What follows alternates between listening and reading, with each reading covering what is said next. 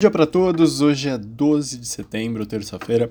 Os mercados inverteram as direções, curiosamente. As bolsas da Europa estão em queda. Os mercados asiáticos que estiveram em alta nessa segunda-feira reverteram para queda e as bolsas que caíram na segunda-feira tiveram um dia positivo, como a bolsa do Japão. O dólar, que também se desvalorizou na segunda-feira, hoje está se valorizando, sem um grande motivador. O único tema que está no radar é que amanhã sai a inflação americana. A gente sabe quanto ela impacta as projeções de juros, portanto, tem que acompanhar. Sobre os que foram apresentados hoje, a gente teve o índice de de expectativas econômicas da Alemanha subindo, passou de menos 12,13 pontos para menos 11,4 em setembro, as projeções do Instituto Zeu. O estado surpreendeu analistas que previam queda. Por outro lado, as condições atuais recuaram de menos 71 para menos 79. A Alemanha pode estender em um ano o período de redução de impostos sobre a energia por parte dos setores industriais intensivos em consumo energético, segundo o ministro das Finanças. E outro destaque, ainda na zona do euro, foi a inflação acelerando na Espanha de 2,3 para 2,6, maior patamar em três meses, sendo que o núcleo da inflação foi para 6,1, na comparação mensal, alta de 0,5. Ainda tocando no assunto inflação, Saíram dados de desemprego do Reino Unido, que subiu de 4,2 para 4,3 no mês de julho, mas o que chamou atenção mesmo foram os salários que cresceram 7,8 anualmente, o que pressiona, obviamente, a inflação local, que está bem acima da meta. Aqui no Brasil, o governo prometeu que vai quitar ainda nesse ano todas as dívidas acumuladas desde 2014 com organismos multilaterais internacionais. No total, são 4 bi, dos quais quase 2 bi já foram pagos e outros ainda estão em abertos, devem ser quitados até o final do ano. A gente tem dívidas, por exemplo, com a ONU, que o Ministério do Planejamento falou que depende apenas de cronograma. Outro destaque na parte fiscal, o governo de São Paulo vai criar um estímulo para que as empresas que estejam em disputa com o fisco façam regularização dos débitos. A tabela de descontos para renúncia do litígio pode chegar a 70% das multas na fase de pré-contencioso.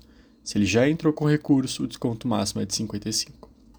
Olhando para a parte mais corporativa, a Azul informou que o tráfego de passageiros consolidado aumentou 13,5% em agosto, na comparação com o mesmo mês de 2022, frente a um avanço de 13,1% na capacidade total de assentos disponíveis. A taxa de ocupação subiu 0,3 em um ano para 81,6 no mês passado. No mercado internacional, o tráfego de passageiros subiu 38,4% na comparação anual para 751 milhões de passageiros, a capacidade subiu 41,8% para 870 milhões de assentos.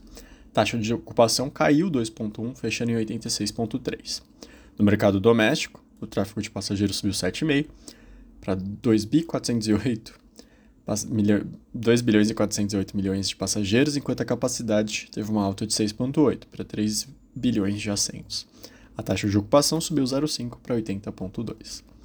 A Vale assinou um acordo com o grupo indiano siderúrgico Essar com a intenção de ter uma parceria no fornecimento de aglomerados de minério de ferro para o projeto Green Steel Arabia, na Arábia Saudita.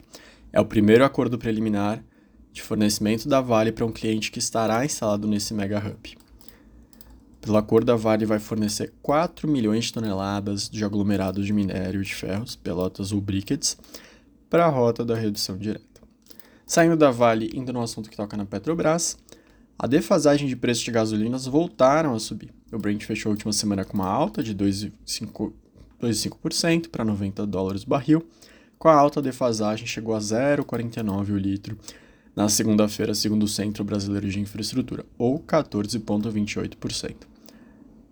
Outros dois destaques bem rápidos. A Emergent Code Latam, operador logístico de armazéns refrigerados de, sediado em São Paulo, fechou a compra de dois armazéns e um pátio exclusivo para caminhões pertencentes à Rio Bravo Logístico, localizado em Duque de Caxias. O valor da transição, não divulgado, encerrou o plano de 1,2 bilhão de investimentos iniciado em novembro de 2021.